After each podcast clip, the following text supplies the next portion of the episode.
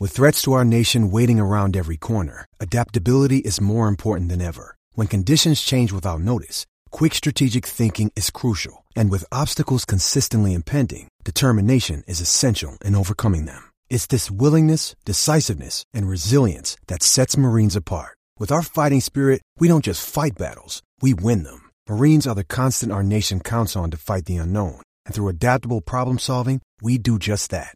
Learn more at marines.com. Step into the world of power, loyalty, and luck. I'm going to make him an offer he can't refuse. With family, cannolis, and spins mean everything. Now, you want to get mixed up in the family business. Introducing The Godfather at ChumbaCasino.com. Test your luck in the shadowy world of The Godfather slot. Someday, I will call upon you to do a service for me. Play The Godfather now at ChumbaCasino.com. Welcome to the family. No purchase necessary. VGW Group. Void where prohibited by law. 18 plus. Terms and conditions apply. It is Ryan here, and I have a question for you. What do you do when you win? Like, are you a fist pumper? A woohooer, a hand clapper, a high fiver. I kind of like the high five, but if you want to hone in on those winning moves, check out Chumba Casino. At ChumbaCasino.com, choose from hundreds of social casino style games for your chance to redeem serious cash prizes. There are new game releases weekly, plus free daily bonuses. So don't wait. Start having the most fun ever at ChumbaCasino.com. No purchase necessary. Group. Void were prohibited by law. See terms and conditions. 18 plus.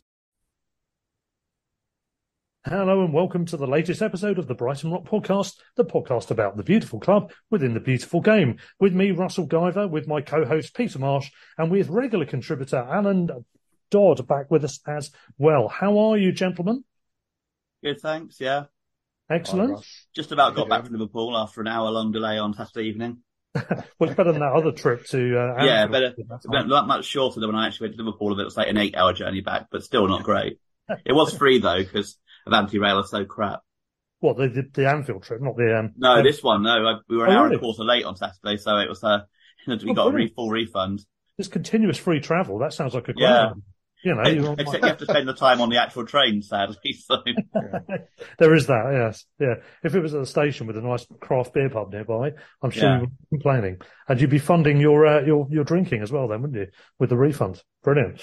Anyway, there we go. Well, yes, you've been up to Everton. I wasn't there. Alan, I don't think you were there either, were you, uh, for that one? No, but Um, I, I I did manage to see most of the game on on my iPad. I wonder how. I'm not sure. But Oh, yes. quite And magic. In all honesty, you probably Yeah. got a better view than I did. So the best view is not watching it, I think. no, well, arguably, yeah. in the interest of wasn't, it clarity- wasn't the best game ever. No, I was going to say, in the interest of clarity, I watched the 25 minutes highlights on Sky, so I've got a vague idea of um, the details. Um, and it'll be interesting to find your thoughts on this. I think I've got my suspicions about a few things Peter wants to discuss. Um, we won't dwell on it for far too long. We will be doing um, a preview of the Ajax game. For which all three of us will be travelling over midweek. Uh, we're speaking here on Monday, and this evening we have Michael Statham coming back on. He came on a couple of years ago. Uh, he's a Dutch football expert. I think he's a Villa fan from memory, um, but he uh, he was talking about us signing Veltman back in the day. So it must have been three years ago now, um, I think. And um, anyway, yeah, it's, uh, it's going to have him on in part two. So part one is the review of the Everton game. Let's get straight to it. So a one-all draw. Um, we started with Verbruggen back in goal. We had Veltman at left back, according to Sky. That isn't driving me nuts at all. The fact they keep doing this. He never ever plays left back. Why do they keep saying he's playing left back on the graphics? Anyway, yeah, of course, Veltman at right back. Um, and then we had, um, Lewis Dunk back in and we had, uh, who was it also? Van Hecke. Van Hecke. Yeah, that's right. Gone blank for, for a minute. And James Milner, of course, playing in presumably at left back again. He was, yeah. Midfield with Grosh, with, um, Lallana Gilmour. and Gilmour. Yeah. Gilmour. And then up front, we had, of course, Ferguson, who's done well against Everton in the past. And, um, it seemed like the sort of game for him. And we had, um, Adingra and Mitoma starting in the Y positions. So that was the team. Um, Peter, let's go to you first. You were there. Um, overall impressions of the game, first of all. Um, it was a pretty poor game, to be honest. Everton didn't really have a great deal of ambition and sat 11 men behind the ball, which as we all know is pretty limited, you know, in terms of entertainment and also not very, not ideal for us. They defended deep. They dug in. We struggled with our final ball. We had a lot of possession, 80% in the end, wasn't it? Which is incredible. but in all honesty, didn't really do that much with it. Didn't really create enough with it.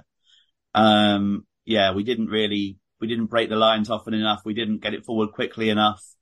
Uh, so we kind of just passed it around. To be honest, at times, quite a lot of times, it reminded me of the, the less good performances under Potter where we had a lot of the ball, but didn't really do much with it. And mm.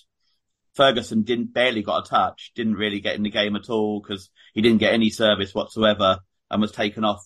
And we looked a bit more lively when João Pedro and Fati especially came on.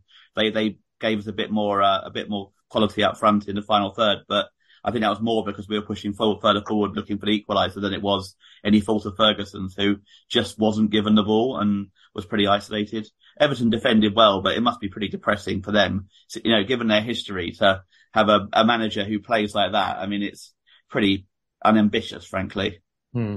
And we've continued to struggle against Sean Dyche teams. The record continues. Of course, we had a handsome win up at Goodison earlier uh, well, last season, but um, of course that was under um, previous mm. manager. And then they thrashed us, albeit with a tired and weakened team at the Amex. So uh, the Dyche curse does, to some degree, continue again. Um, at least we didn't lose this time um, to his side. Uh, but then we could have won it if you go on circumstances in the game. Um, quite need to go through the details. They got an early goal, um, pre- pretty disappointing. Uh, I think it was a, was a second or third bite of the cherry, wasn't it? It was an element of a foul, I thought, on the halfway line when they won it back a little bit. Went through the back a little bit. Certainly live. I'm not so sure. It probably would have been a bit, a bit weak given it seeing the replay, but certainly mm. live, it looked like someone, what was it Lallana or someone went down on the halfway line. All right. And when they won it back.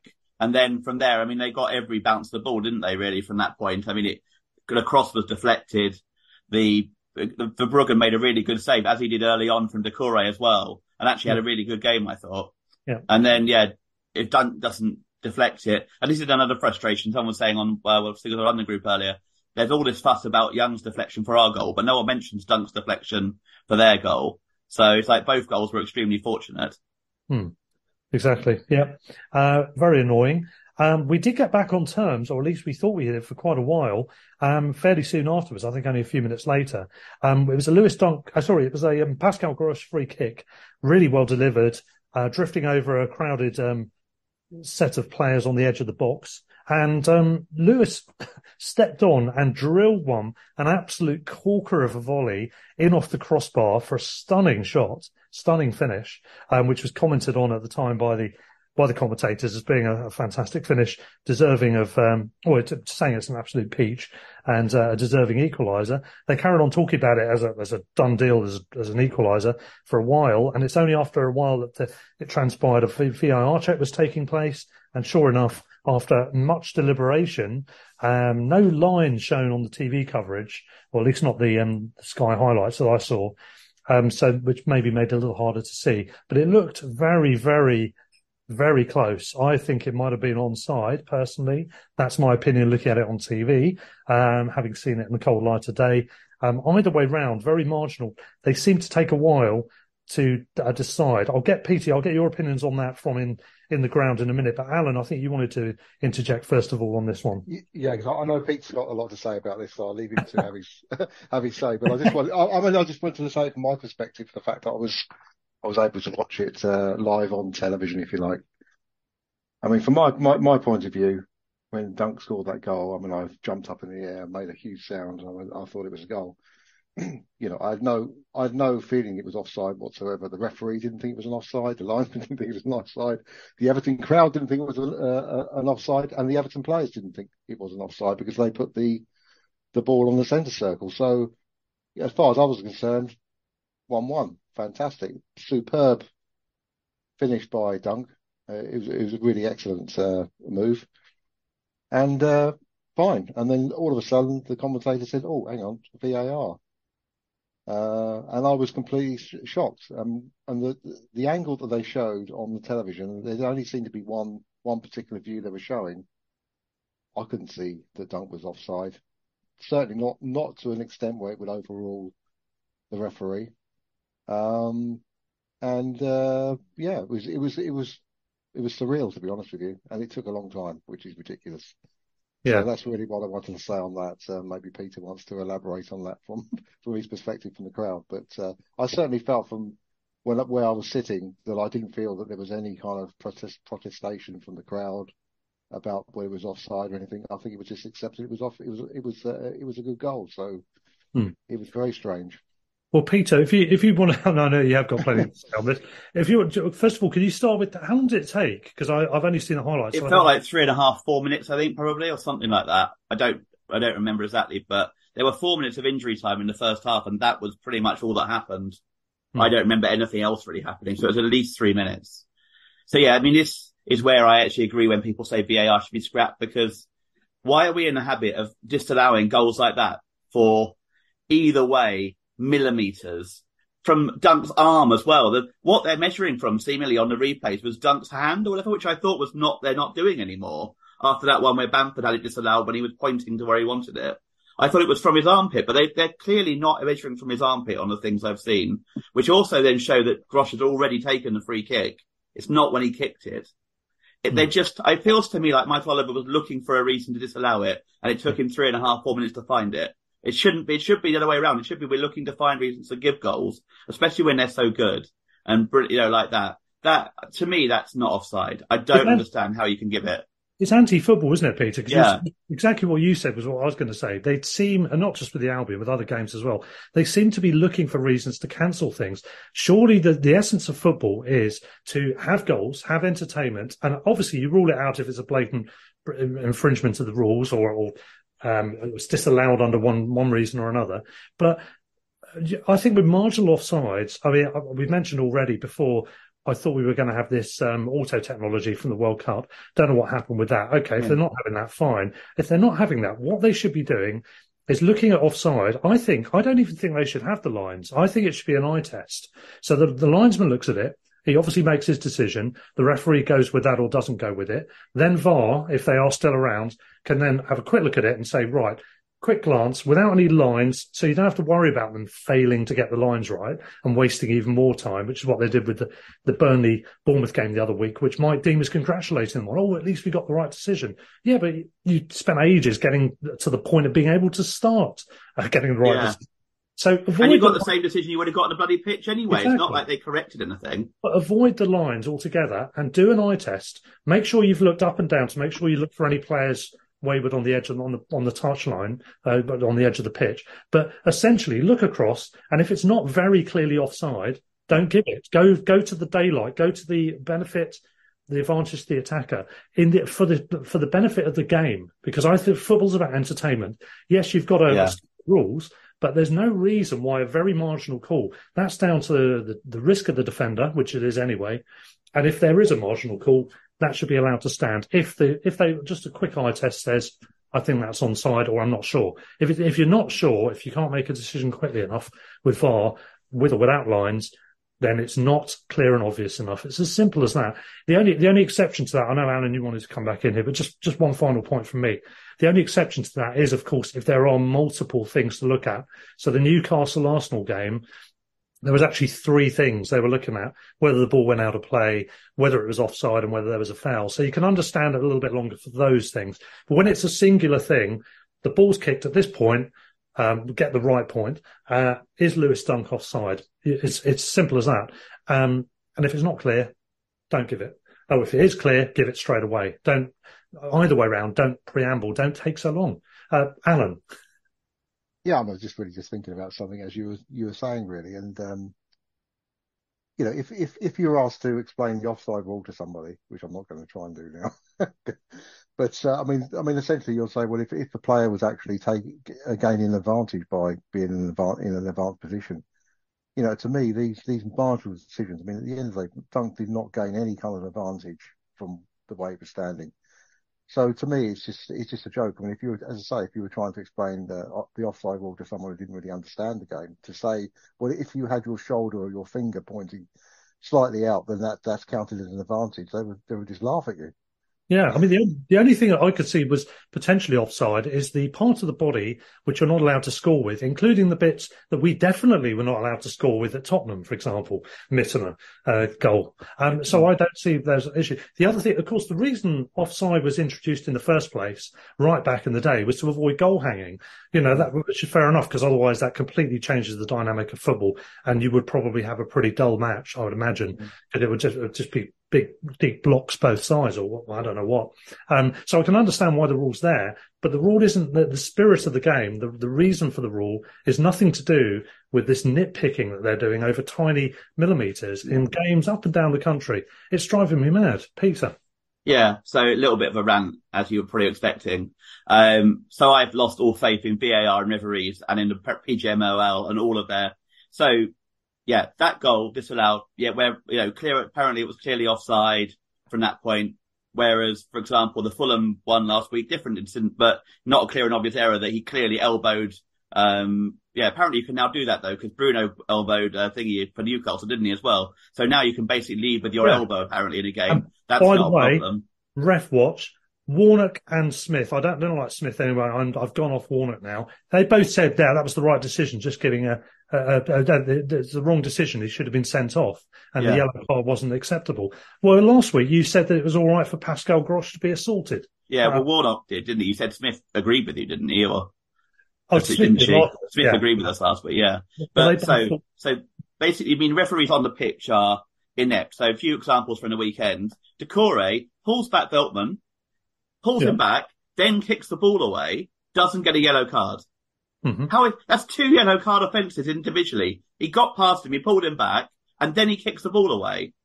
And then Yeah. later on gets booked for a, a foul on the edge of the area. So he would have been a second yellow, or he couldn't have made that foul and we might have done something with it. You know, the, the inconsistency. Three or four times again at the weekend, Everton kicked the ball away. What's happened to the rule about kicking the ball away that the referee at Wolves was so keen to do, where we end up with about six bookings, half of them for kicking the ball away, one of which Enciso passed back to their goalkeeper. What's happened to that rule? Where's it gone? Because apparently, It's still there. in, It's still there, Peter, but only if Neal Maupay is warming up on the sidelines.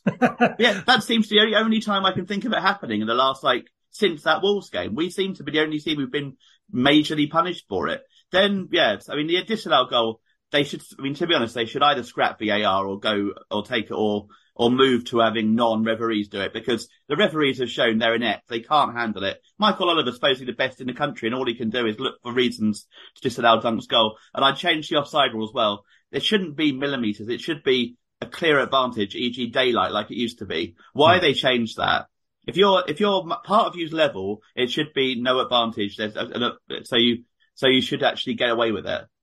We should be looking to try and encourage teams to score goals. If part of you is level with the player who, the defender, then you should be okay and not So offside. by daylight, do you mean so? So his trailing heel as he's running off towards goal is beyond the whatever the the, the furthest back part. I'm saying the whole body needs to be past Yeah. him, which Yeah. is what it used to be before they changed it and made it more complicated. Because you should be trying to encourage to score goals. That was one of the, that's as I said, the, uh, the best goal Lewis Dunk will ever score. And it's chalked off because of petty bureaucrats being Yeah. arseholes. Yeah, exactly. And But I, think- mean, yeah, it's the inconsistency really. This season it's been worse than ever and they just seem to get worse each week as well, referees. And they, this, you know, some, some of the stuff that, that Wolves game, we basically got punished for loads of stuff, which we now doesn't seem to get punished. Hmm. And yeah, there was an example on Saturday when, uh, Fati went through and it, I don't, maybe it wasn't a yellow and a half or whatever sort of thing, but the guy pulled him back when he was about to go through on goal. It's not a fair reward for a, basically when a player's about to go through in on the keeper, probably. Hmm. Um, yeah. Anyway, we got a point. Could have been a lot worse and a very Yeah. fortunate goal. yeah, exactly. Uh, Alan, Yeah, no, it's funny you you mentioned that Doucouré incident with um, with Pascal Gross because funny enough, I was convinced that when Doucouré actually got his yellow card that he was he was that was his second that was his second yellow because It should have been. because I, for some reason I subconsciously already assumed that he got a yellow for that previous incident.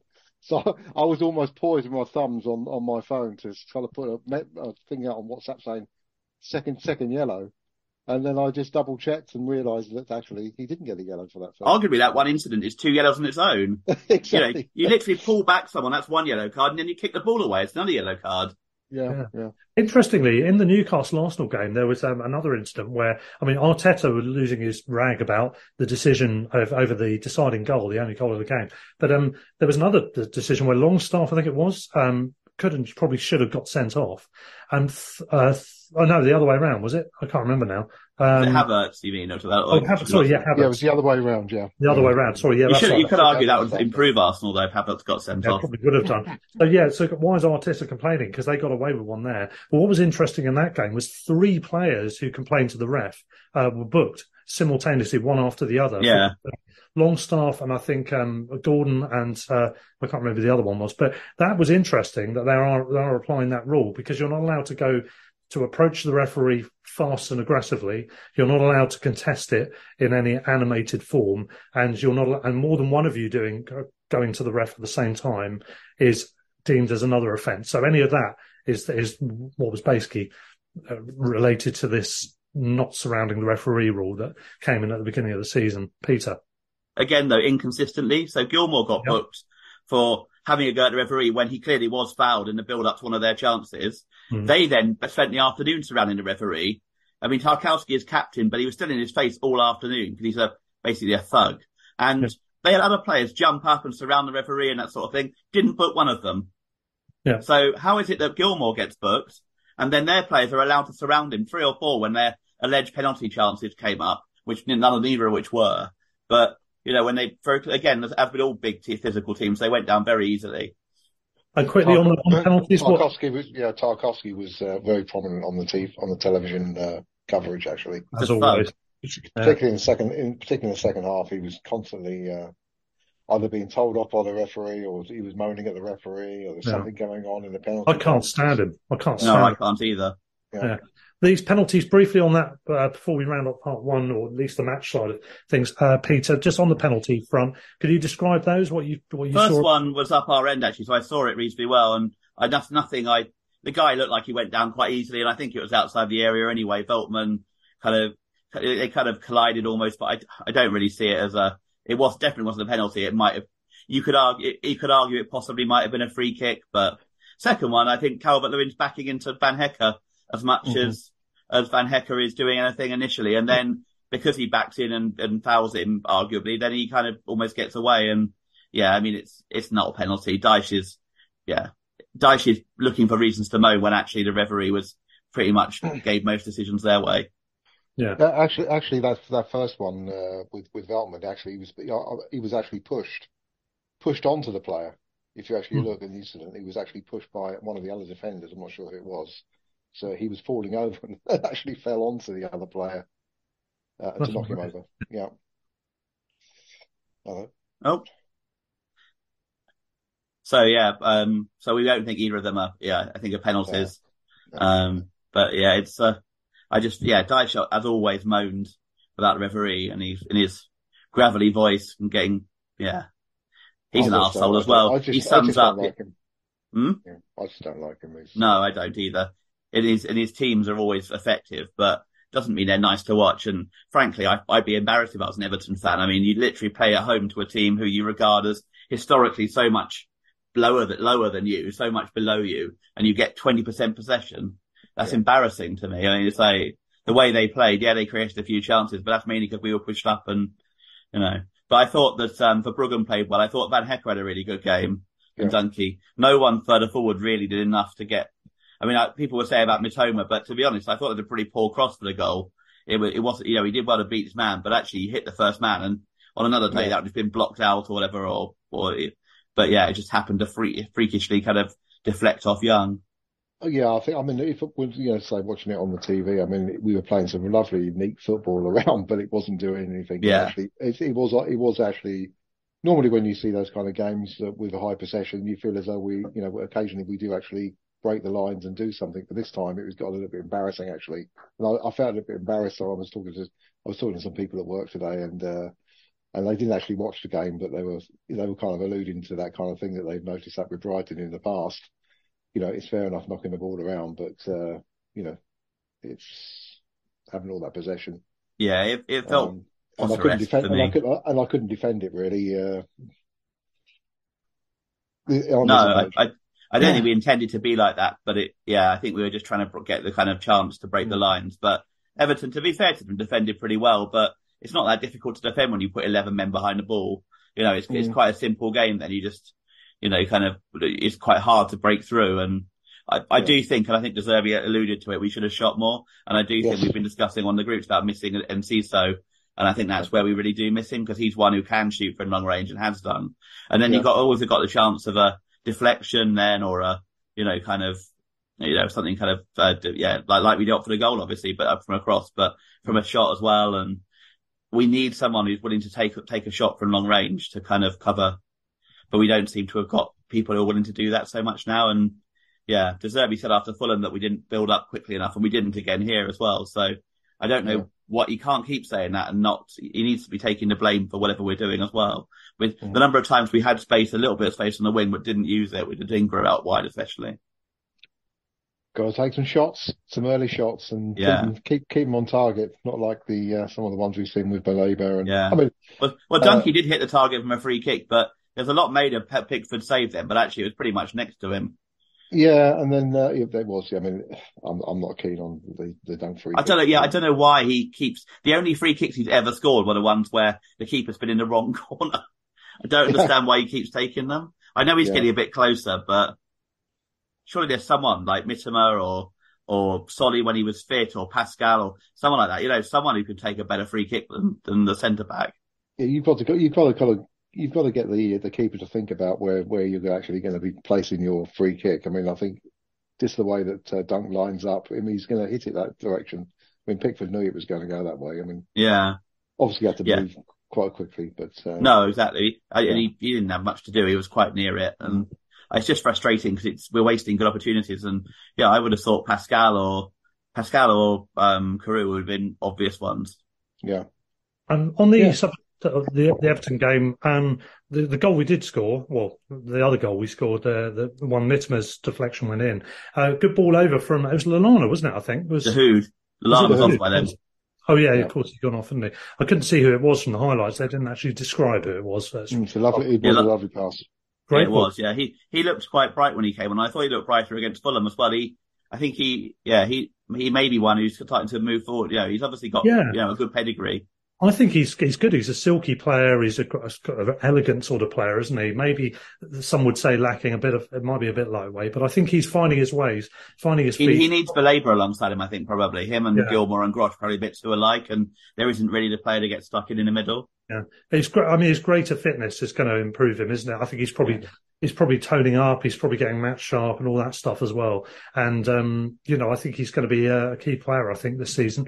Um, obviously, the other good news, by the way, our uh, our Dutch football expert who's supposed to join us for part two is running a bit late, so we'll we'll, tra- we'll go on to the other subjects we're going to cover. Actually, um, I was going to say the um, uh, what was I talking about to Hood?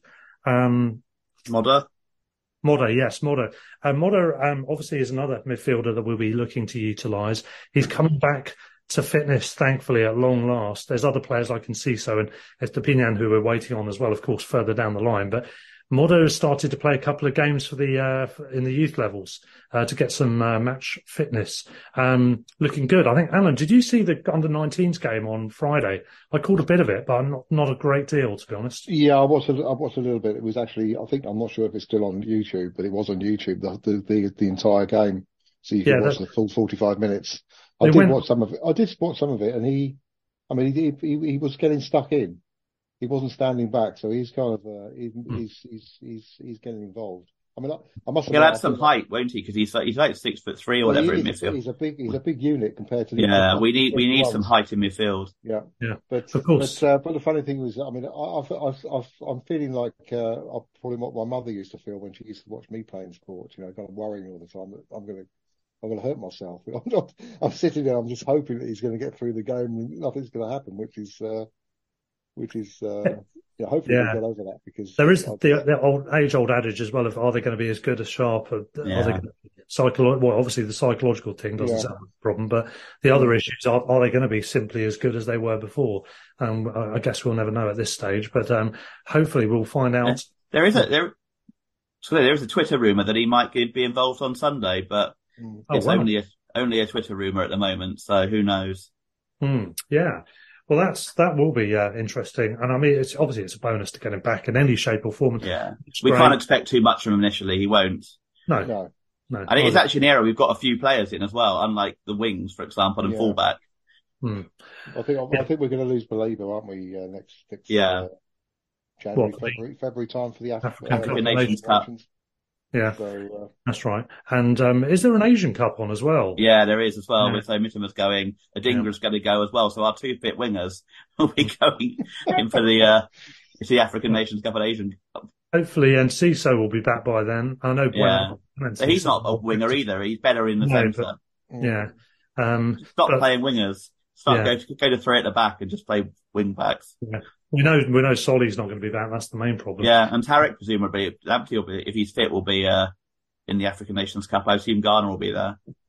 Yeah, I guess so. I'm assuming so. But even fewer wide players than we currently have. Yeah, it's absolutely madness, isn't it? Um, well, we need to keep fit who we do have. Um, Evan And maybe Ferguson- bring in one or two signings in January as well. Yeah, exactly. Um, Evan Ferguson and the rest of them, we've got to we've got to wrap them in cotton wool or do something. I don't know what. Yes, there's Uh, no, there's been no news about Welbeck, has there? After, No, after no, uh, it's gone very City? quiet. No pictures, no It nothing. was just the press conference, wasn't there, from De Zerbi, which said that uh, both um, both players were going to be out for the long time, whatever that means. Yeah. De Zerbi's speak. Um, I obviously, mean, we know- sorry, you assume at least a season, judging by what you've heard, but there's been no mention of, of Welbeck at all. no, we haven't even had formal clarification that it's a hamstring, have we? Although we sus- No. Strongly suspect it is. But those can be, as we've seen before with that was with Tariq, wasn't it? That we've those those can Yeah. be long layoffs, uh, depending on what the nature of the injury and whether you get a setback on the way to recovery. It's what happened with him, I think, as well. All that kind of thing. Um, Well, yeah, I mean, Tariq was injured in a warm up the other day, wasn't he? Supposedly, or yeah, didn't mm, wasn't on the bench in the end. yeah, exactly. Um, I think we've also going to have talk, time to talk about the women's game, so we haven't mentioned that for a while. So we'll come on to that in a second. But one other bit from the men's senior game to talk about. Um, one bit of good news is that um, Jason Steele has signed a new contract. He's uh, the latest one to add his name. I think it's a two-year deal, isn't it?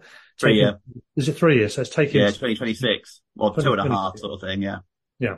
Yeah, which is good. Yeah, split the difference, which is great stuff. I mean, it's an interesting story. He featured on Football Focus this week, and it was it was really interesting to hear him talking because he was at Sunderland. He was involved in that time where they had the uh, the TV program about Yeah. And they were a total and utter mess. Um, and he was uh, one of the or depicted as one of the villains of the piece. You know, not not doing well, um, struggling, being a kind of a northeastern lad as well. Originally, you know, he seemed to have taken the burden, and um, he was in a bad place. I think he was quite, quite pretty down about his football. Um, I think in the interview he mentioned he was kind of on the verge of thinking about giving it up, and um, he was, you know, he he just it, his decision to come to Brighton, he just wanted a, a change. It was it was an enticing offer in general, just in terms of you know the the club and what the project is, as they like to say. Um, but I think of a fresh change and it not being about money or about anything particularly lucrative to do with the contract, but more about just being able to get into a good club where you might be able to just reset himself and then slowly build himself back up is what he wanted.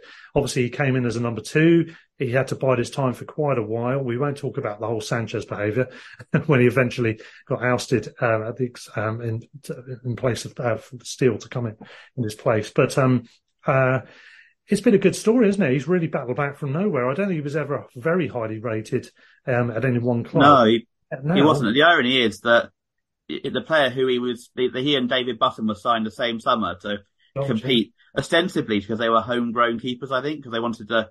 Yeah. Ryan was pretty much certainly number one at the time, but Button was seen as a better option and bit as number two and played numbers number two and Steele as number three. Button is Cal currently playing for Reading, who are bottom of League One, Yeah. while Steele is playing for in a seventh place in the Premier League and in the Europa League. Yeah. I mean, it's you couldn't really make it up, could you? But yeah, I Yeah. mean Sunderland, I, I, yeah, obviously when he was at Sunderland, it was obviously toxic, and it's almost like players don't respond well to toxic environments when they're dumped in them. You know, who'd have thought it? Yeah. But he's settled down. I think he's moved down and he's sort of settled in the area. And of course, he's sharing uh, number one duties with Verbruggen. Uh, you know, basically, they're both number ones, aren't they? In, in terms Yeah. of techie I think. I think we all know Verbruggen will become number one Hmm. in you know over the next year or so. He yeah, he had a really good game at the weekend. He's Hmm. stro- he's bigger, he's stronger. He needs to maybe develop exactly the kind of passing game that De Zerbi wants because his distribution is clearly good, but he hasn't quite picked up the kind of distribution yet, but his, his reflexes have shown at the weekend where he made two really good saves, especially the first one that from before that led to the goal afterwards was a really good save where he could stuck his arm out and pushed it away. And, you know, people will say he pushed it back into the, back to the same guy, but there's nothing more he could have done there. You know, he kind of, he, he, he had no time to kind of push it aside. But yeah, I thought he had a good game the weekend and it, it'll give him confidence, hopefully. Only Yeah. conceding deflected goal and he handled well. So barring mm. a rather scrambly corner at the end that was a bit panicky. Yeah, indeed. Um, moving on to the women's game then, I mentioned just now we're going to talk about that. Uh, just briefly, we, um, our game was covered live on TV. Um, what was it, Sky? Um, it was a home match, so it was at Crawley against, uh, Man United. I think there was nearly three and a half thousand there. The crowds are going up, which is great. Um, that was commented on by the, uh, by the TV guys, uh, in their coverage. Um, yeah, it's building a good thing. More compliments about the club as a whole. Melissa Phillips is definitely settling into her stride. I think she's, it's going to take time to get her vision across. I think she's she's trying to find out still at this stage what she's got. You know how best she can use some of the players. She's still finding her feet a bit, but you can see there's progress going on there. They've started to play well. They got two goals in a. I think they bookended a four-two defeat at Chelsea with the goals, the first and last goals, which is not a bad result really against one of the best teams. Um, incidentally, Emma Hayes apparently is leaving at the end of the season, which is interesting. But anyway, um, that's the USA job, I think, isn't it? Yeah. But Melissa is is from the USA herself. Um, I think she's in for the long term.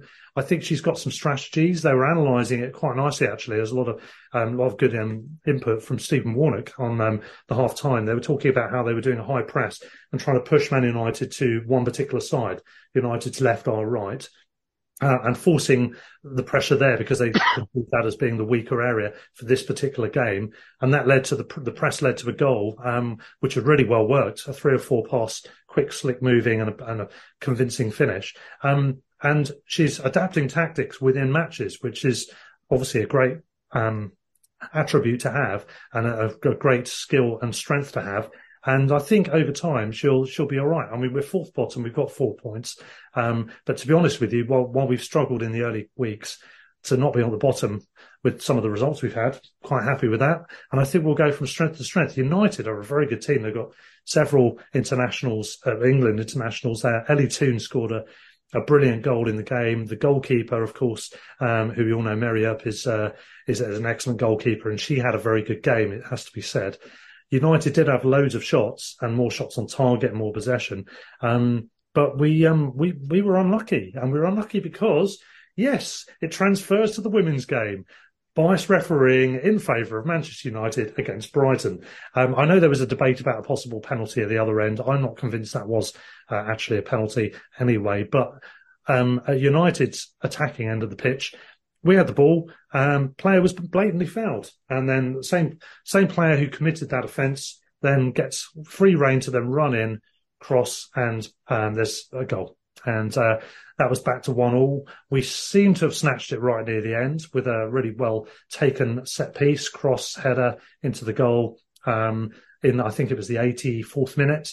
Uh, they then added seven minutes in stoppage time, and then I think the nearly into the ninth minute of stoppage time they scored. I do think there was enough added time in the added time. That actually, I don't think I, she had a criticism actually, Melissa, about whether that was too much added time, but I counted it. It was actually. I, I think they'd given too much, but United scored within the amount that they should have added in the added time, if that makes sense. Um, so disappointingly 2-2 in the end, but still a pretty good result against a very um, kind of well-funded and proactive team. Um, thoughts on that, guys? Yeah, decent result. Had a couple of disappointing ones against uh, West Ham and Spurs at home, wasn't it? Um, where we possibly didn't quite click and yeah, having won at Everton first game. Um, but yeah, uh, gave a good account of Chelsea. Lost, I know lost 4-2 in the end, but we're ahead at half time and looking, or just before half time. And then, yeah, decent draw against United. So hopefully suggests the top of corner is being turned and yeah, the one of interesting one at the moment of Villa. They've lost five out of five, including six 0 to Chelsea at the weekend. After they had a really good season last year. Yeah, they were coming in with a really ambitious profile, and you, you thought, oh, this is going to be interesting to see how they. Playing their men's team can't do the same. Yeah, yeah. It's annoying though, isn't it? The Uniteds and Villas have jumped on the bandwagon a bit later and seem to have had a, a sort of like a privileged progression because of the funding that goes behind them. Obviously, you know that is what it is, but um, it's pretty irritating when much more established clubs. I'm not particularly saying Brighton here, but other clubs um, who've been working on things for longer are kind of potentially getting surpassed. So in a in a, in a kind of way, I'm quite pleased if Villa are struggling. I just wish we could have beaten United. That would have been good because um, they're Yeah. mid-table at the moment, and uh, I think we could have taken them. And it's a shame we didn't quite get there. But good crowd, as I said, and that's that's positive. Um, yeah, Alan. Yeah, no, I was I was just going to say something about the crowd because I heard it was a it was it was it was very busy. I was just wondering whether actually the time of the kickoff might be quite good for the ladies' game because it's kind of uh, you know Sunday get Sunday lunch out of the way and take take the family to uh, the ladies' match a little bit later. But it's Hmm. not you know it's not a, it's at a time when you can still get home uh, in time for school the following day. I'm not sure whether that has has an impact. Possibly so. Yeah, might be, might be the case. Um, well, just to round off part one, then one one other bit. I'll just bring it back to the men's game and just uh, from the weekend. We'll talk about the FA Cup probably at the tail end of the show. But um, in terms of the Premier League, um, Gary O'Neil is he getting another apology? Uh, they they seem to get shafted again. This time to rock bottom Sheffield United, who were gifted their first ever win uh, of this season, um, two one defeat. Uh, Sheffield United winning two one at Bramall Lane. It's outrageous, isn't it? Another another poor refereeing performance there. Um, in a way, though, I'm quite pleased Sheffield United got the win because I had the nasty feeling that was coming, not necessarily as a as, as a as a two pack, maybe just in isolation. And if it wasn't going to be that weekend, it was going to be next weekend. So in a weird sort of way, I feel more confident with us getting the job done against United now, Sheffield United, um, and now they've got that win out of the way. Um, not that I thought they probably deserved it, um, to be honest with you. Uh, a weird weekend, Luton getting a draw with Liverpool, nearly beating them as well. Um, so some some odd odd results in general. Um, what do you think? Forest Villa as well.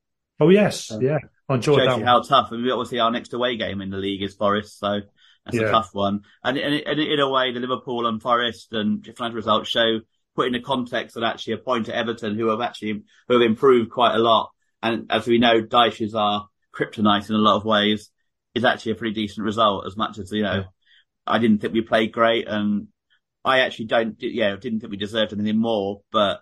I also don't think Everton deserved to win because their tactics were so negative, and I don't think if you at home play 11 men behind the ball for 90 minutes and have 20% possession, you deserve anything from the game. And I don't think in that situation you can complain when it's a deflection as well because you basically are playing so deep. There's so many men behind the ball that you're leaving yourself open to a deflection because there's so many players it could bounce off. So, and also I don't like Dyche and his tactics anyway.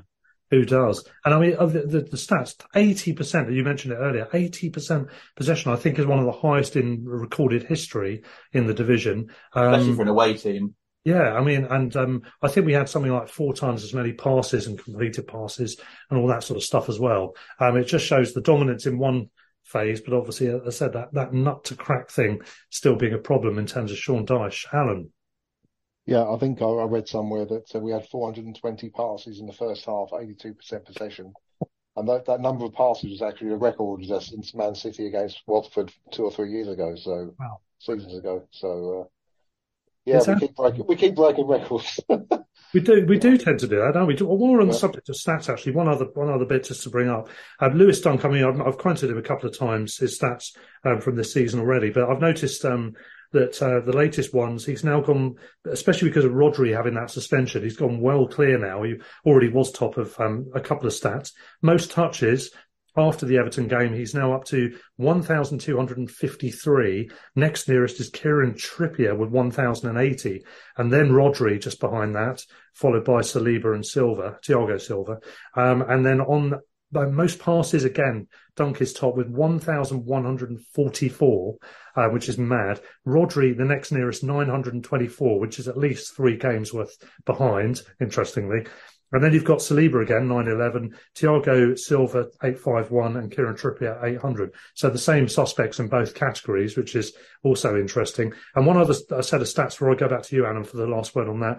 Um, most fouls won. Jordan Ayew's been there consistently for, I think, a couple of seasons now with 37. Then you've got James Maddison, 29, Bruno Guimaraes on 26, uh, Bukayo Saka on 24, and Joel Veltman has emerged into the list, also on 24, following the weekend, which is uh, not something I have to admit that I expected to see amongst the stats, but um, interesting. Uh, Alan. Yeah, no, I think it's something when, when you were when you disappeared from from the recording earlier. I, I was just talking to Peter, and I think I was I, I was just talking about um, you know the fact that we were passing the ball around a lot, but not really doing a lot with it against Everton. And I think yeah, when you mentioned the the dunk statistic, that kind of you know for that particular game, if anybody an outsider was looking at it, say, well, no wonder he's got so many touches when we're just knocking the ball around at the back so often. So uh, yeah, Um, yeah, I'd say Van Hecke was also up there as well for that reason because he had a lot. He had a lot of touches. Um, but yeah, he's looking. I really like the. He's to me. He, he despite our defensive frailties, he looks one of the finds of the season. He, you know, I really hope he they get a new longer. yeah. I'm hoping that the, the one year deal was based on an extension being triggered by X number of appearances, 20 appearances like that, and that he'll soon be kind of having a longer term contract because he looks a, a real option, really good option at the back. And to be honest, based on the game against uh, Fulham and the, and the weekend, I'd say Webster is now fourth choice. Yeah, I, I, I think I agree with you. I think Webster is is running Which, down the, the, pecking order quite a lot. Yeah, and I, I, I think, think I think well, I think he'll leave Van in the summer, I imagine. Yeah, I think Van Hecke actually was uh, was kind of. I think he he he would he was a little bit reticent reticent about uh, signing a new contract as well because I, I think he was he was getting concerned at the beginning of the season whether he was actually going to get the game time, but actually it's uh, it's turning out that he's getting the game time. So yeah, which which is why I wonder whether there was a there's a trigger in there at least for another year or yeah, two yeah. once he plays X number of games, twenty or thirty or something like that. Mm. Um, yeah, because like we we wouldn't have wanted to give him only a one year and not anything else. So hopefully there's a there's a there's a trigger we can do if we get if he gets 25 30 games. And yeah he and dunk look the first choice to me with igor as backup and webster sadly probably only being used against maybe teams like sheffield united or when we've had quite a few games because he as much as i like webster he does have mistakes in him and he's had a few this year already. Yeah igor's uh, i'm getting igor is getting better and better every game. Yeah. And he igor obviously has only played like five games for us whereas webster's played quite a lot yeah, very composed. He look he looks great, doesn't he? I mean, maybe the um the uh, is it the Scalotto song? Um, mm. oh he oh he's massive, you know. You'll never get past Julio. Maybe that works. I don't know. Well, We've yet to see his really fiery side, though. They got what, 11 yellow cards and two reds last season. Mm. I'm not sure he's got a booking yet, has he? No. Yeah. Well, I, I, do actually follow him on uh, on on Instagram, and all, all his Instagram posts seem to be him in the gym with his shirt off. So doing uh, you know weights, uh, lots of weights. So he's he looks uh, pretty. He's a beast, basically. From one yeah. Brazilian, by the way, to another one, um, João Pedro called up. João Pedro, Peter. João Pedro, sorry, uh, called up for Brazil squad today, which means yeah. that Albion have current Brazil, Argentinian, German, English internationals, which you wouldn't it's necessarily. Amazing amongst various other t- other nationalities as well we've got. But those four stand out as four of the biggest ones in the world. And yeah, we've got current. Well, I mean, well, once he hopefully Pedro gets a game for them, we'll have current internationals for all four of those teams, which is incredible, really. Yeah. And also two um, long term in in for the long term Dutch internationals there. Yeah, that's true. Yeah, Dutch ones. Yeah. Plus, obviously, Veltman uh, has mm-hmm. passed, performed in the uh, Dutch yeah. team as well. But yes, um, Van Hecke, he hasn't been, he hasn't been in the first team squad yet for Dutch. He can't be far off if he carries on playing like this for us. I think he's been in a couple of camps, but not not involved. Yeah, in he, he must be getting close because he's been playing really well for us this season. I think, and he he mm. looks more confident each game, and I, I think he'll get. The more games he gets, the better he gets. So I think he'll be in there soon. Verbruggen obviously made his debut in the last set of games, didn't he? So, he did, yes. yeah. So oh, yeah, I mean, and these players aren't even that. I mean, except Dunkey and uh, Dunkey and Groß quite but a lot of them are quite young, like Pedro, like Buonanotte, who's in the, who's been in, in the Argentinian squad and played for Argentina, and yeah, like um, yeah, players like that. So it's quite incredible, really. And yeah, yeah. you imagine like back 10, 10 years or even seven or eight, six or seven years, we the idea we had internationals for all those countries. Yeah, it was funny because I was thinking we'd have a Lithuania, Lithuania international or something like that. Yeah, yeah. More, more well, we had ones like Australian or whatever when we went up and that sort of thing, or Burmese. But yeah, not like, yeah. hopefully Moder gets back in the Poland squad once he's up and running as well. Yeah. Um, but I think, um, you know, it's, I was, I was just thinking the other day, I'm talking to someone about João Pedro, but, um, I wonder if he'll get overlooked, whether he'll ever get, um, called up. And, uh, lo and behold, uh, I think literally about three or four days later, the news arrived. So, um, You sure that person wasn't the Brazil squad, uh, Brazil coach? I was talking to the head of the Brazilian FA at the time. Yeah. I- I- Um, I- no, that is- Hopefully they might improve his second touch at the, on the training pitch. exactly. Yeah. Well, well, that's the only thing, isn't it? His first touch is a bit questionable uh, sometimes. But- and I think, Mm. Yeah, I, I agree with you. But what he does do, things happen when he comes on. He Yeah. tries things. It doesn't always come off. Yeah. He'll, he'll Yeah. try like little flicks and turns and things that actually in a game like Saturday you need because.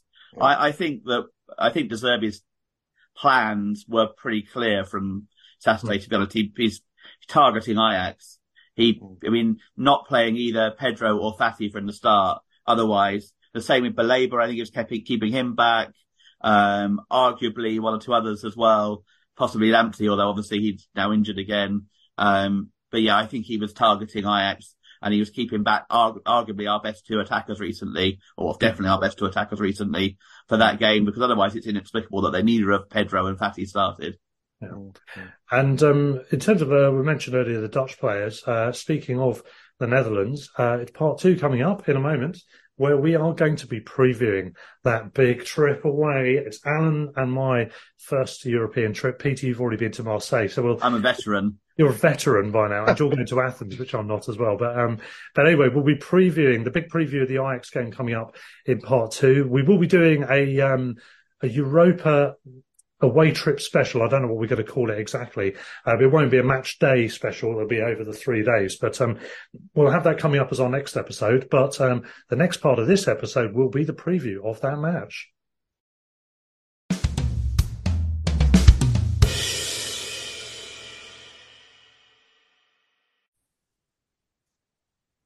Okay, so part two, we are now delighted to be joined by Michael Statham, who is a Dutch football expert. He's not Dutch, but he is a Dutch football expert. Welcome to the podcast, Michael. How are you? Thanks for having me. Yeah, football Oranje is what we do. Dutch football in English language. Yeah. And in fact, I should say welcome back because we did have you on, I think, about three years ago because we, I Yeah, we were talking about Veltman, weren't we? Because we'd signed um, Joel Veltman and you were saying about how you were a bit sceptical about the whole notion of him being signed as a right back because you'd seen him playing mainly as a, as a centre back. And it's been interesting that I kind of almost forgotten that uh, because he's been playing predominantly as a right back for us when he's played, and uh, he's settled in well. I think he's he's done certainly as well as any of us could have hoped, and turned out to be a really good think he's bargain. probably one of the best value signings we've ever made, isn't he? Nine hundred thousand pounds, and Gotta be, he, gotta be. he, he rarely goes below seven out of ten Veltman. He's been brilliant for us. And um, we were just saying in the in the end of the last part that he's uh, he's just emerged in the most fouled top uh, top five most fouled players in the Premier League, which I did not see coming. I have to say. Um, but what have what have you made of him first of all? Now that he's been in the Prem for a while, um, thoughts on that? So firstly, I'd say when he was on with the Dutch national team a lot and with Ajax winning some leagues in what was a poor Eredivisie at the time. Um, the league's moved on a lot, I think, since then. He he didn't he didn't stand out a lot because he would have defensive errors in the games and he was getting to sort of mid twenties. You know, like he wanted to kick on and really like prove what a young talent he was and the potential he had to go on and make that big move. He didn't show that when he was with Ajax, but I always felt like when he was at centre back, he'd be able to really good on the ball, um, but was never physically big enough. So then playing at right back, after he had a couple of big injuries in his career, coming in at right back seemed to suit him a little better, but still the same errors were there. And I, I'm all I can say is well done to the guy, and he's gone on and flourished with Brighton. It's really suited him. Not being at the top of the Premier League, he's been able to build up with Brighton bit by bit through his years, and um, he's definitely suited to a full back role, isn't he? Right back, I think. Um, yeah, I, I think he's had a good career since then, and well done to him. Yeah, we've had a, a bit of a tradition with Dutch players uh, playing for us. I mean, way back when we had Hans Kraay, that's that's that's going back a fair few years.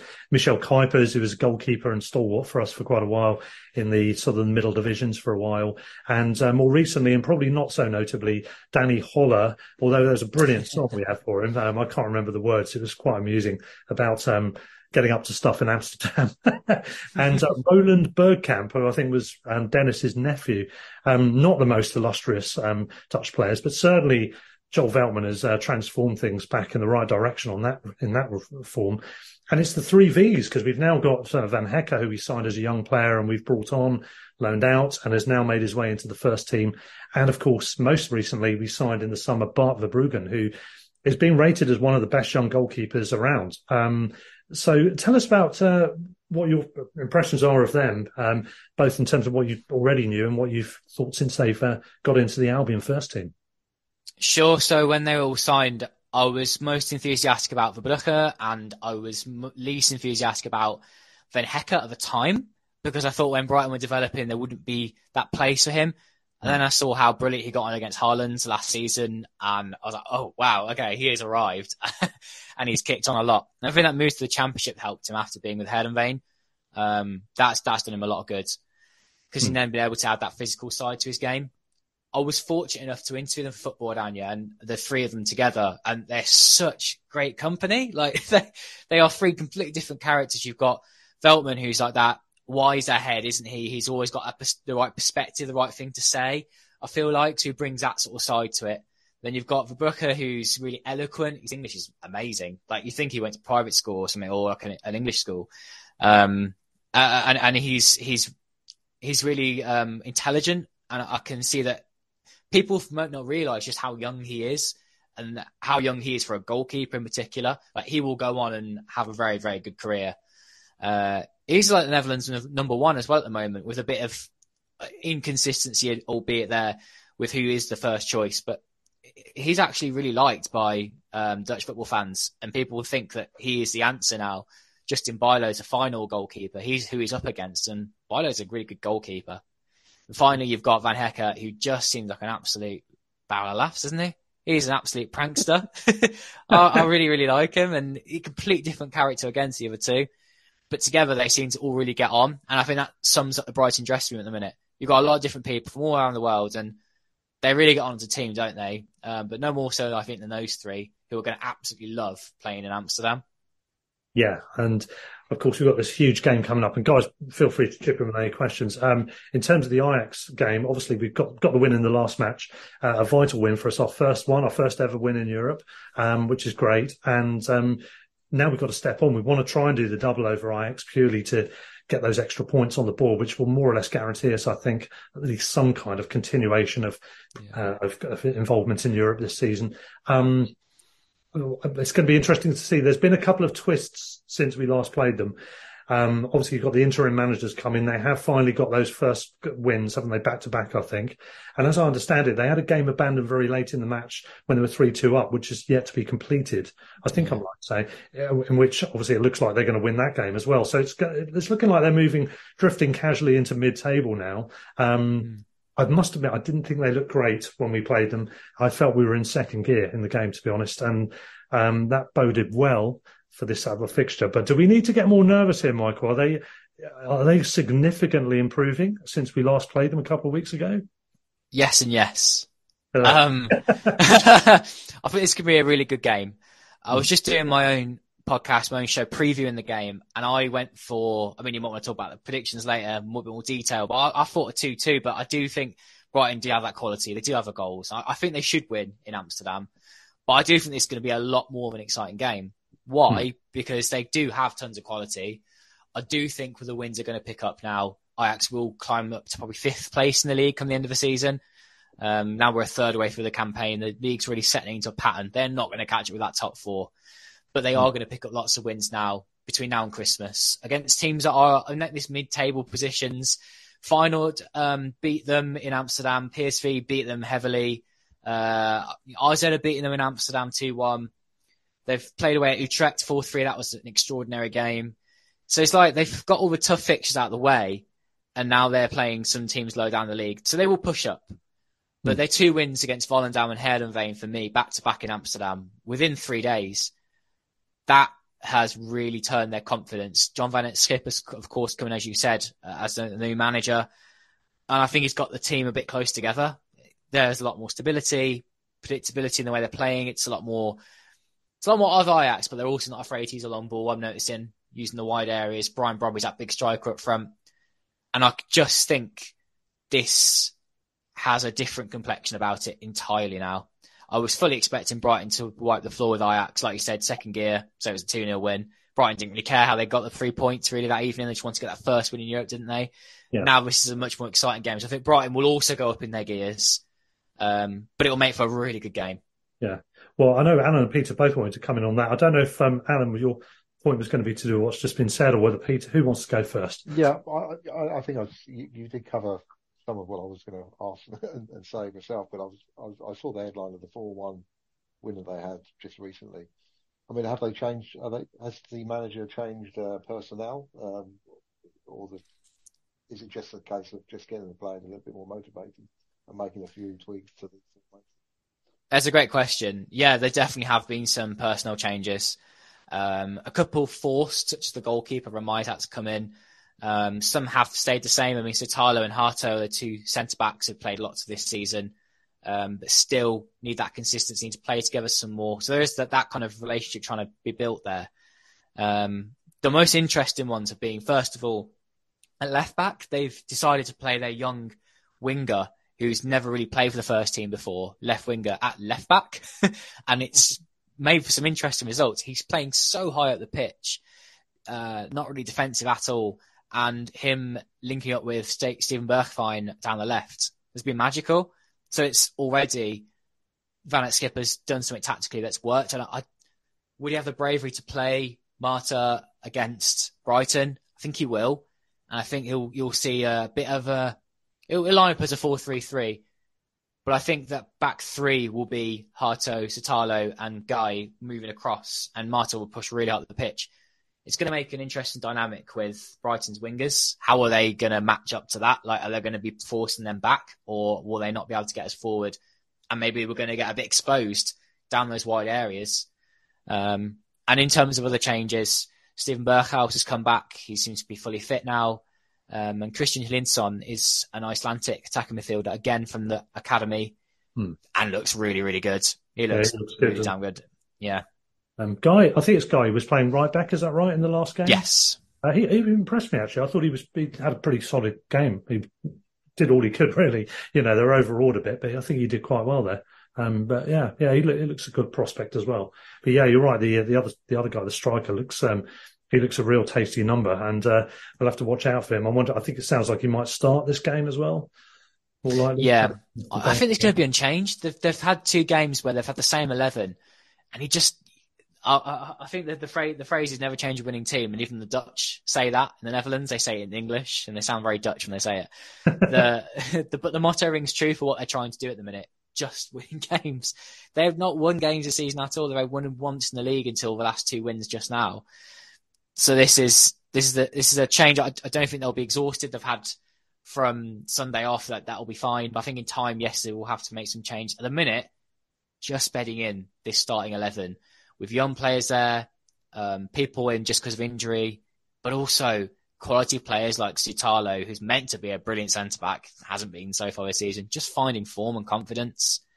So yeah, that's, that's why I think there'll be no change. It's quite a predictable lineup. I could be surprised.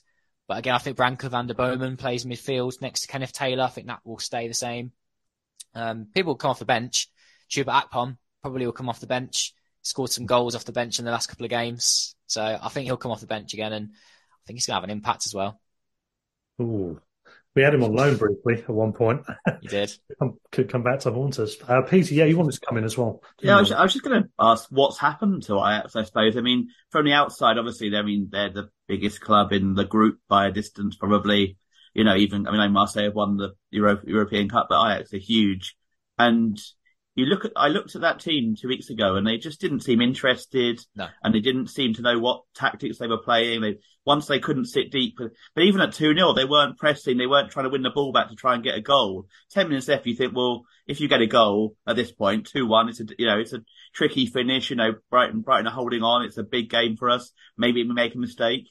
But they didn't seem to press. We, the way we played second half is like a training exercise. We didn't even get pressed on the ball at all. We just passed it round and they just didn't look interested. And it's like, I, you wonder what happened to them, what, when, and how it is that he's turned it around so quickly that they've won two. Yeah, the thing that surprises me the most is how quickly that's turned around. And this Brighton game is a good test just about how, how far they've come, how it's gone from one thing to another. Like, it all started, I think, when their backroom team started to fall apart. So Marc Overmars had to leave. Inappropriate behaviour was what was stated by the club. Um, Emi van der Sar left in, the summer as well. Obviously, he's had poor health himself. Then Eric, Erik ten Hag went to Manchester United, but Ajax seemed to have the right idea in the in, in the backroom team to keep it alive, to keep the money coming into the club with selling their younger players and spending it on players like Dusan Tadic, Sebastian Haller, who were from the Premier League, that are really good players and can shine in a team like Ajax. You can get the best out of them. So they were able to do that for a number of years. And then it just fell apart completely because players just left. And this happened two summers in a row. And that's highly damaging, of course. So with two halves of teams just eradicated over the past two summers, you're not left with very much. Players haven't really settled from those couple of seasons before. I think there's been poor scouting. They had a new director of football come in about April last uh, this year, April this year, and he got the sack because of some really odd behaviour before the final game, which they lost 4 0, just unsettling the team. He basically assembled a bunch of players that were really good players on paper, but I don't know how he thought they'd play together. Like, he signed Chuba Akpom, expecting that he would be the first choice striker for Ajax, I guess. Mm. Um, but then why? Because they've already got a striker there, Brobbey, who is the first choice and spent a lot of money on. And then another Georgian young striker you might be aware of, who's doing really good for Georgia national team and just isn't getting a game. So why have they signed three strike, two strikers? So they have three that all should really be start. Just as no thought about it. So the scouting was, was, was good, but knowing no real idea about what the final outcome would look like. They've had some flops as well over the years. Yeah. One thing led to another. And then this season, Maurice Steijn, the manager, not good. And yeah, confidence is a massive thing in football, isn't it? So even the team that finished third in the league last season, um, they're falling apart again and it just became that they, they ended up at the bottom of the table at one point. But now, new manager, I think confidence come back. Their quality is there. They're the most expensively assembled team in the whole of the league, so they're going to have to have a bit, a bit of a comeback. Um, I just don't think it's going to be quite still what people expect from Ajax at the start of the season or the season before. This mm. Ajax team has gone a long way backwards. Yeah, and uh, I mean, yeah, sorry, Alan. Yeah, go, go for it. Yeah, I was just I was curious about a couple of uh, out, outgoings from last season or, or, or, a couple of seasons. You've obviously I was one, I was interested to know what the opinion of the Ajax fans of how Ten, Ten Hag's doing at Manchester United. Yeah. And also, um, you know, uh, there was a lot of rumours going around that we were interested in Kudus. Um, yeah. And I'm not sure how true that was. You know, there's lots of those kind of rumours go around. He obviously went to West Ham and, and, he's doing quite well there. I think he's become a, a little bit of a, mm. a cult hero at West Ham. I'm just interested to know what the what the views there were of, of the Ajax fans. Well, Ten Hag, first of all, I think they take him back in a heartbeat. That's for sure. Uh, given my own perspective on it as a Dutch football fan, I've done a couple of Manchester United shows recently where I've talked about Ten Hag and I think I think he's lost a bit of the authority that he gained when he first came in because he's quite a big, strict character. Ajax players have even talked about that before. And then going to United, he's won the respect of the dressing room. But with this, how this season's gone, he's sort of losing that because his tactics aren't aren't working, are they? Is it the players? Is it his tactics? Maybe the players feel like it's that they're not able to be professional enough to be at 100% to overlook that, but that extra effort. So then the effort starts to go and then it's a bit of a vicious cycle, I think, for United. So where do they go from here? I think Ten Hag is going to stay and sort it out, but I just don't think he's going to get that style of play that he's big about and was famous for with creating space.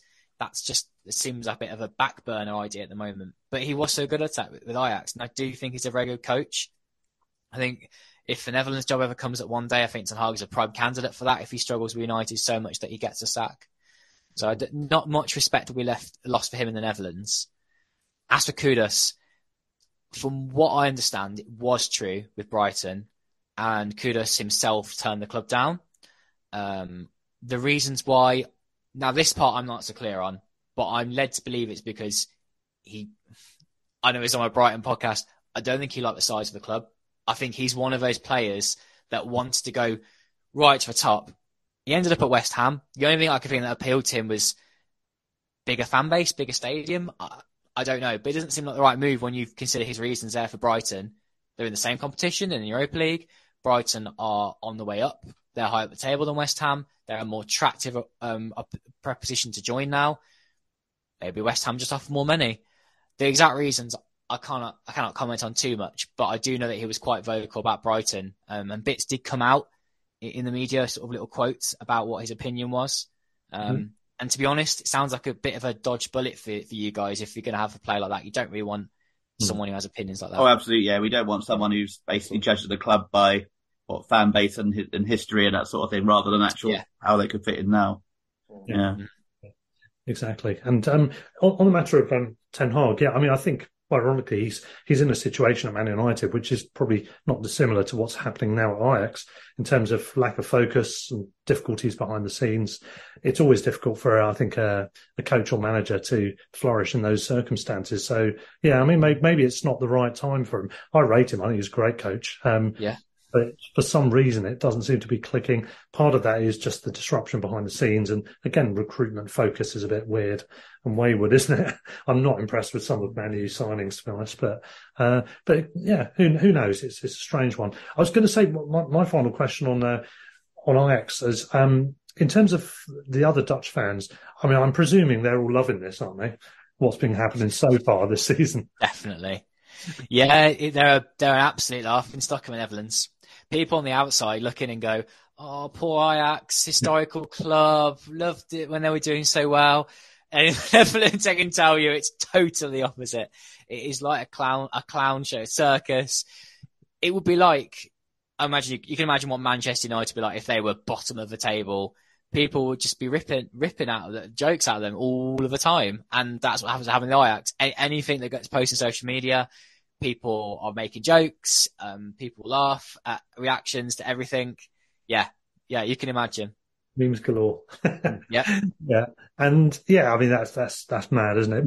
It's a mad situation, but um, it's going to be interesting. I mean, we're really proud of the fact we've got a result against this club. I know the circumstances are certain way at the moment. But when we look back on this, it'll be, oh yeah, our first game against Ajax 2 0. Love that. Um, we're hoping we can do the double. That'll be even better. It's, as you've alluded to, it's going to be a bit tougher than we might have thought uh, the set full time on uh, week before last. Um, in terms of what, what we can expect, obviously it's going to be a tougher game. It's going to be an entertaining game. Um, in terms of the actual visit, I'm presuming you've been over there to, to that, that venue and you know what it's like on a match day. What can we expect as fans? So I won't be going there this week, but I have been to Ajax before, been to the, the stadium. Um, so I would say Ajax are up there with the best fans of the Netherlands. I think there are one or two more raucous stadiums there. Um, I think there's a bit more of a family feel in parts of the stadium, if you know what I'm saying. However, yeah, there is a very vocal, very vociferous part of, of the stadium. If you look, I mean, you'll see it on, on the TV sometimes but sort of right, the right side that's, behind one of the goals. Um, if, if let's say we'll come on the same side the players were, where the, where the press box and manager sit, it's on the right side. That's where all the, the home fans are. And yeah, you have your smoke, you have your atmosphere, probably your banners and we'll sing very loudly, especially after the half halftime music. If you aren't aware what the half t- halftime tune is. Every oh, little thing. Three little birds. Gonna be, yeah, three yeah. little birds. they, yeah. they love that. Um, they're, they're, they're great sport. I know that every fan base has got their ultras in Europe, you could say. In the Netherlands, it's no different. Um, Ajax fans, yeah, they're, they're well known. I think Brighton fans will be safe. I mean, of course, AZ fans didn't make West Ham or Legia also feel very safe. Um, but I know Ajax probably won't be quite like that. I think fans have a really good time. If they're going to Amsterdam, enjoy it. Yeah, we've all been before, but it's not to the uh, the ground, obviously. So it's yeah really looking forward to it. It's going to be a good, good a great trip. Um, Michael, before we round off, um, one thing we probably asked when you came on before, but just to, out of interest, why Dutch football? What got you particularly into that that particular country's football originally? So I'm also an Aston Villa fan, and when Wilfred Bouma, who was our left back at the time, he was my favourite player. Bit of a childhood thing, um, but then he went for the back to the Netherlands after having his bad injuries. Um, played for PSV. I was really interested, so I watched a little bit, and then just really enjoyed the league, full of goals. It's just it's just fun watching like young players come through that like 19, 20, whatever, make a name for themselves and just, just coming out of nowhere and developing within one season to be an incredible player. And then just seeing if they'll sink or swim. Going to another country, are they the real deal or are they not? I think there's there's so many little subplots within the Netherlands that you can enjoy. There's the growing of the league itself. It's gone from being like the 15th best league in Europe up to being the sixth best league in Europe now. So it's a growing league. I think people need to get a bit more time sometimes in the UK. You can watch it on Mola, which is an app you can get on your phone. It's on the computer as well. If you sign up for free, you get to watch four games a week live. You can watch the highlights, which is great. So I think there's a lot to love about the league. Always entertaining. There can be some dodgy defending sometimes, but that makes it great fun. Um, and yeah, I, I just got into it and one thing that's another now 10 years later. I've been doing this kind of stuff for 10 years. Ah! so yeah, love it. Brilliant. And you're UK based, presumably, are you? And just go over to games when you can? Is that it? Yeah, go to games when I can. I went to the AZ against Villa match. Really love that. Um, do do bits and pieces when we when we can. Um, yeah, we love Okay. it. And just to finish off, plug plug your uh, your show. So you you mentioned it before. Um, what's it called, and, and how can people find it? Brilliant, thanks. So, Football Oranje is name of our show uh, or website. We do like all the match reports of all the Eredivisie games. We follow the Netherlands national team extensively as well on what we do. So, it's sort of two sides what we do, the league and then the national team.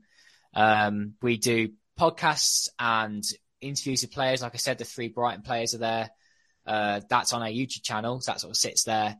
But like I said, most what we do is the website, on our Twitter, X. And um, you can spell it. So it's football in English and then orange, but replace a G with a J. Football Oranje.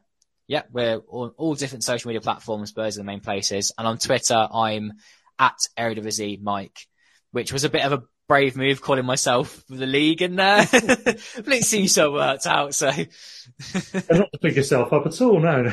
no, no, no. But I do watch too much of a league and I'm a bit of a nerd on it all. So Fantastic. That's that's great to hear. Well, thanks very much for joining us again. It's good to get you back on, and um, hopefully we'll have some more exciting uh, discussions to have. Maybe if we progress through and play one of the other Dutch teams, or you know other other Dutch signings coming up, we shall certainly get back in touch with you. Um, but it's been great to have you on. So thanks for joining us, Michael. thank you. Cheers.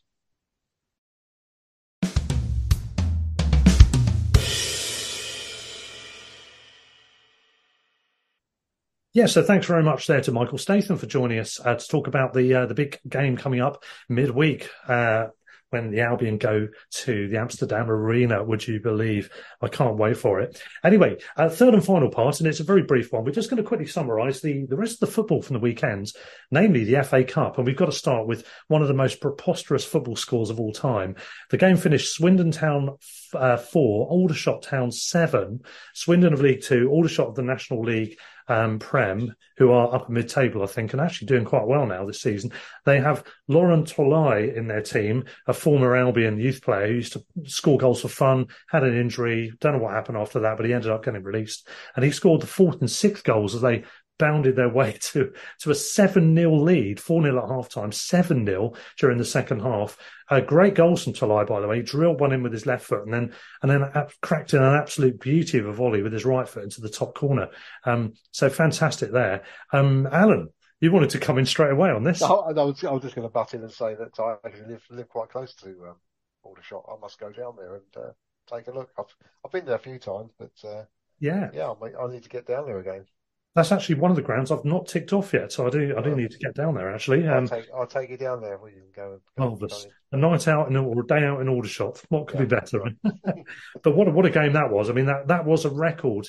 Um, it's the highest number of goals scored by a non-league team against a league team in FA Cup history. So that's quite an extraordinary start to, uh, to the weekend summary. Um, we've got Peter, yeah. I was going to say shout out to the three eighth tier teams. Um, Bracknell got went close against Cambridge, only lost two one, which was to be fair pretty good. Um, Ramsgate beat Woking two one and are in the third round, the, the second round. well. And uh, and yeah, Cray Valley Paper Mill got a fantastic draw at Charlton, which was an incredible result and thoroughly deserved. They they were really good second half, I thought. Um, know, 'cause just- you were there, weren't you? I, I didn't in the end, no, Oh, you didn't? because he Oh. wasn't very well, so I couldn't make it in the end. But I watched the second half on TV, and um, but just to say, their their FA Cup run started on the 19th of August away at Lordswood, where they drew one all before beating them in a replay. They've since also beaten Uxbridge, Northwood. That was a replay again then. Yeah, in a replay again. Uh, then the third round they beat Carshalton also in a replay. Then they beat Enfield and now they've drawn at Charlton.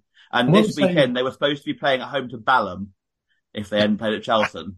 So what an achievement for them. And the, and the assist for the goal came from, of all the people, Kevin Lisbie's son. Yeah. Um, which was a, a nice link to Charlton, which I hadn't realised is that he played for Cray Valley as well, Kevin Lisby himself for a while. Yeah. It was a proper Oh, old school Charlton reunion because, um, Carl Leaburn's son was playing for Charlton as well. So it's a proper old, old fashioned Charlton strikers, like sons Yeah, reunion. Lisbie's son, I think his name's Corell, um, actually made his debut as a 16 year old, coming off the bench, replacing his dad to make his debut as well at, at Cray Valley. Yeah, so incredible story. Yeah. Um, Um, yeah, well done yeah. to them though. That's a, a hell of an achievement. Five divisions apart. That is a, you know, phenomenal. One all draw, and they've got the replay. So they've got what the tenth game of their campaign already. Yeah, and I think they, I think they've got like 14, 15 games between now and like New Year's Day, which, I mean, we complain about fixture congestion, but yeah, they've only played five league games, I think, because Yeah. of the FA Cup run. well, I think all three of them at that level have pretty much five or six. Yeah. Ramsgate and uh, Bracknell as well. Yeah. I mean, yeah, it's Uh, Is it right? Is it right they've they've uh, drawn Gillingham or, or rather Charlton or, Yeah. or um, away, away. Yeah, at which is uh, if you like a, a North Kent stroke South East London derby. Yeah, it's quite a local one again, isn't it? Yeah. yes. I mean, to be honest, if there were rewards Gillingham away, do you really want it? Also, just just to say, Cray Valley Paper Mills took two thousand fans to the Valley as well. Yeah. I mean, obviously, there's loads of people that go for a one-off, but uh, nonetheless, that's a superb following as well. I like Yeah, 150 is their average crowd. So Yeah, green and black they play in. I like those colours. Yeah. I, yeah, I was very. I thought they deserved it as well. They they played really well second half, Yeah. especially, and uh, looked actually for a while on top. at the Yeah. Start of second half. Yeah, their, their team did, did look good on paper. That, was a run of the mill joke there, Alan, wasn't it? Oh no, that's that's just terrible. I wish we could just rub that out, but uh, it wasn't written in pencil. Uh, yeah. Um, so uh, elsewhere, well, there was also, I mean, there was another giant killing, which it doesn't feel like it because they're they're a swagsome team that are steaming their way back towards the league. But Chesterfield got a one 0 win at home to Portsmouth. Um, both teams top of their respective divisions. Chesterfield National League Prem, Portsmouth the highest ranking team in the tournament as it st- as it stands at top of League One. A one 0 win. I'm delighted with that. Always good to see Portsmouth knocked out of the FA Cup. Um, Chesterfield um, uh, through to obviously to the next round. Peter, sorry, yep. I was going to say also Grimsby, fresh from getting to the quarterfinals last year, were actually 15 minutes away from losing at Slough, and Yeah. with a brilliant goal from Slough's player manager, What a goal, Excellent wasn't it? Davis, Davies. Free Uh, yeah. So he was uh, Scott Davies, who's their player manager, scored a really good free kick, won the goals of the round to put Yeah. Slough ahead, and they they- they held on till 15 minutes from time to Yeah. uh, get close. I mean, yeah, Grimsby got to the quarterfinals last year, but we're all we're close to getting knocked out, and probably will win the replay now. But Yeah, interesting Slough's story. got, got a nice ground. I've been there this season to see a Worthing game and ended up on that co-coms scenario. But um, but actually, they're, they're- I don't know what it is, but on Match of the Day, I think it was um, I've forgotten his name, the presenter, but on Match of the Day's FA Cup highlights, they alluded to um, a really interesting backstory. He'd had a lot of problems, the manager as well. Um, I don't know, some sort of personal issues, and I think he actually gave up the game, but then came back into it. And then he was quite happy to just to stay at that level. He doesn't want to play above that level, so he's quite enjoying playing what is basically National League South. Um, and I was impressed with them when they, they played Worthing. Worthing actually won it four one, but I thought Slough were, a decent side. A bit unlucky to lose so heavily that day, and I think they're in lower mid table. Um, but yeah, it's good whatever that backstory is. Um, to come back from whatever troubles and hardships he might have had, and the manager, it's a great story for him to be the man to to get what um, unfortunately should have been a winning goal, but at least it was a significant goal in in matters. Um, speaking of Worthing, unfortunately their their runs come to the end. First time in 25 years at this level, but they lost a game against well equal opposition, and I think it was quite an even game. Two 0 defeat in the end to Alfred, Alfreton Town, um, and um, Horsham, on the other hand, though, another Sussex side, absolutely brilliant. They went um, 1 0 down, 2 1 up, 3 2 down, and then got a late equaliser, a bit of a cracker as well, um, to get a 3 all draw, didn't they, Peter? Um, I've gone blank. Who were they playing? Barnsley. Barnsley, that was it. What a result. Barnsley, a decent. Yeah, and it, and it was really annoyingly moved to Friday night by South Yorkshire Police for some unknown reason that they just didn't really fancy working Saturday or something. So, um, yeah, fewer fewer Horsham fans could go than would have hoped to go. But yeah, great results and to take them back. And Barnsley won't fancy that. It's a bit of a trek down in November. You know, it, they probably won't fancy kind of a Tuesday night in Horsham, whatever. So hopefully, although to be fair, Horsham's ground is actually a bit nice. Probably they want they probably want a crappy old ground, really, don't they? But their from memory, their pitch was quite nice and their the ground was all quite quite nice and modern. They probably want it to be really dishevelled and run down and kind of. And what's the name of that beer we like again, Peter? Uh, uh, Spanky McDanky. Spanky McDanky, that's it. That was a yeah, good I don't, I don't think the Barnsley players will be drinking that. Any other great stories from the FA Cup briefly? Uh, you know, nothing huge, I don't think, other than, other than that, that we've missed. A few kind of teams winning from division above sort of thing, but nothing massive. Yeah. But yeah, there's not, I don't think there's an all non-league game in the next round. So, um, but hopefully we one or two giant killings to bring a non-league side into the, the third round proper, and we'll be yeah in, in three weeks' time. Is it? We'll be in. We'll know who we've got three weeks, four weeks' time. Ramsgate away, maybe. Quite fancy. Who, who did Ramsgate get? I can't remember. Um, I can't remember either. To be honest, I think they got an away game. Most of the most of them did get away games. I think two thirds of them did. But anyway, but no, fantastic. Wimbledon, possibly. Oh yeah, it might be Wimbledon. Yeah, yeah. Alan. Yeah, we could be beaten up to a pulp by um, Ray Valley. Stop it now. it, it is. It is. God. Uh, he's he's on paper thin ground, isn't he, with these puns? They're just dreadful. Oh dear, the whole the whole podcast has come to a halt. You could say it's gone stationary, but um, anyway, let's stop there before we go any further. Um, this is really painful now. so no, that that was um, a good weekend of, um, of FA Cup action. Disappointed result for the Albion, disappointing result, but also a good result for the Albion women. And uh, we move on. We're on to the next week. We've got Ajax, of course. That will be our next one, a special midweek special from Amsterdam. And then, of course, we've got Sheffield United at the weekend, for which we'll probably do a review pod sometime afterwards. So thank you for joining us. Thank you to Michael Statham for joining us earlier on as well. And we'll c- conclude in the usual way, Peter, by saying, stand or fall. Up the Albion. Sports Social Podcast Network. It is Ryan here, and I have a question for you. What do you do when you win? Like, are you a fist pumper? A woohooer, a hand clapper, a high fiver. I kind of like the high five, but if you want to hone in on those winning moves, check out Chumba Casino. At ChumbaCasino.com, choose from hundreds of social casino style games for your chance to redeem serious cash prizes. There are new game releases weekly, plus free daily bonuses. So don't wait. Start having the most fun ever at ChumbaCasino.com. No purchase necessary. VGW. Void were prohibited by law. See terms and conditions. 18 plus.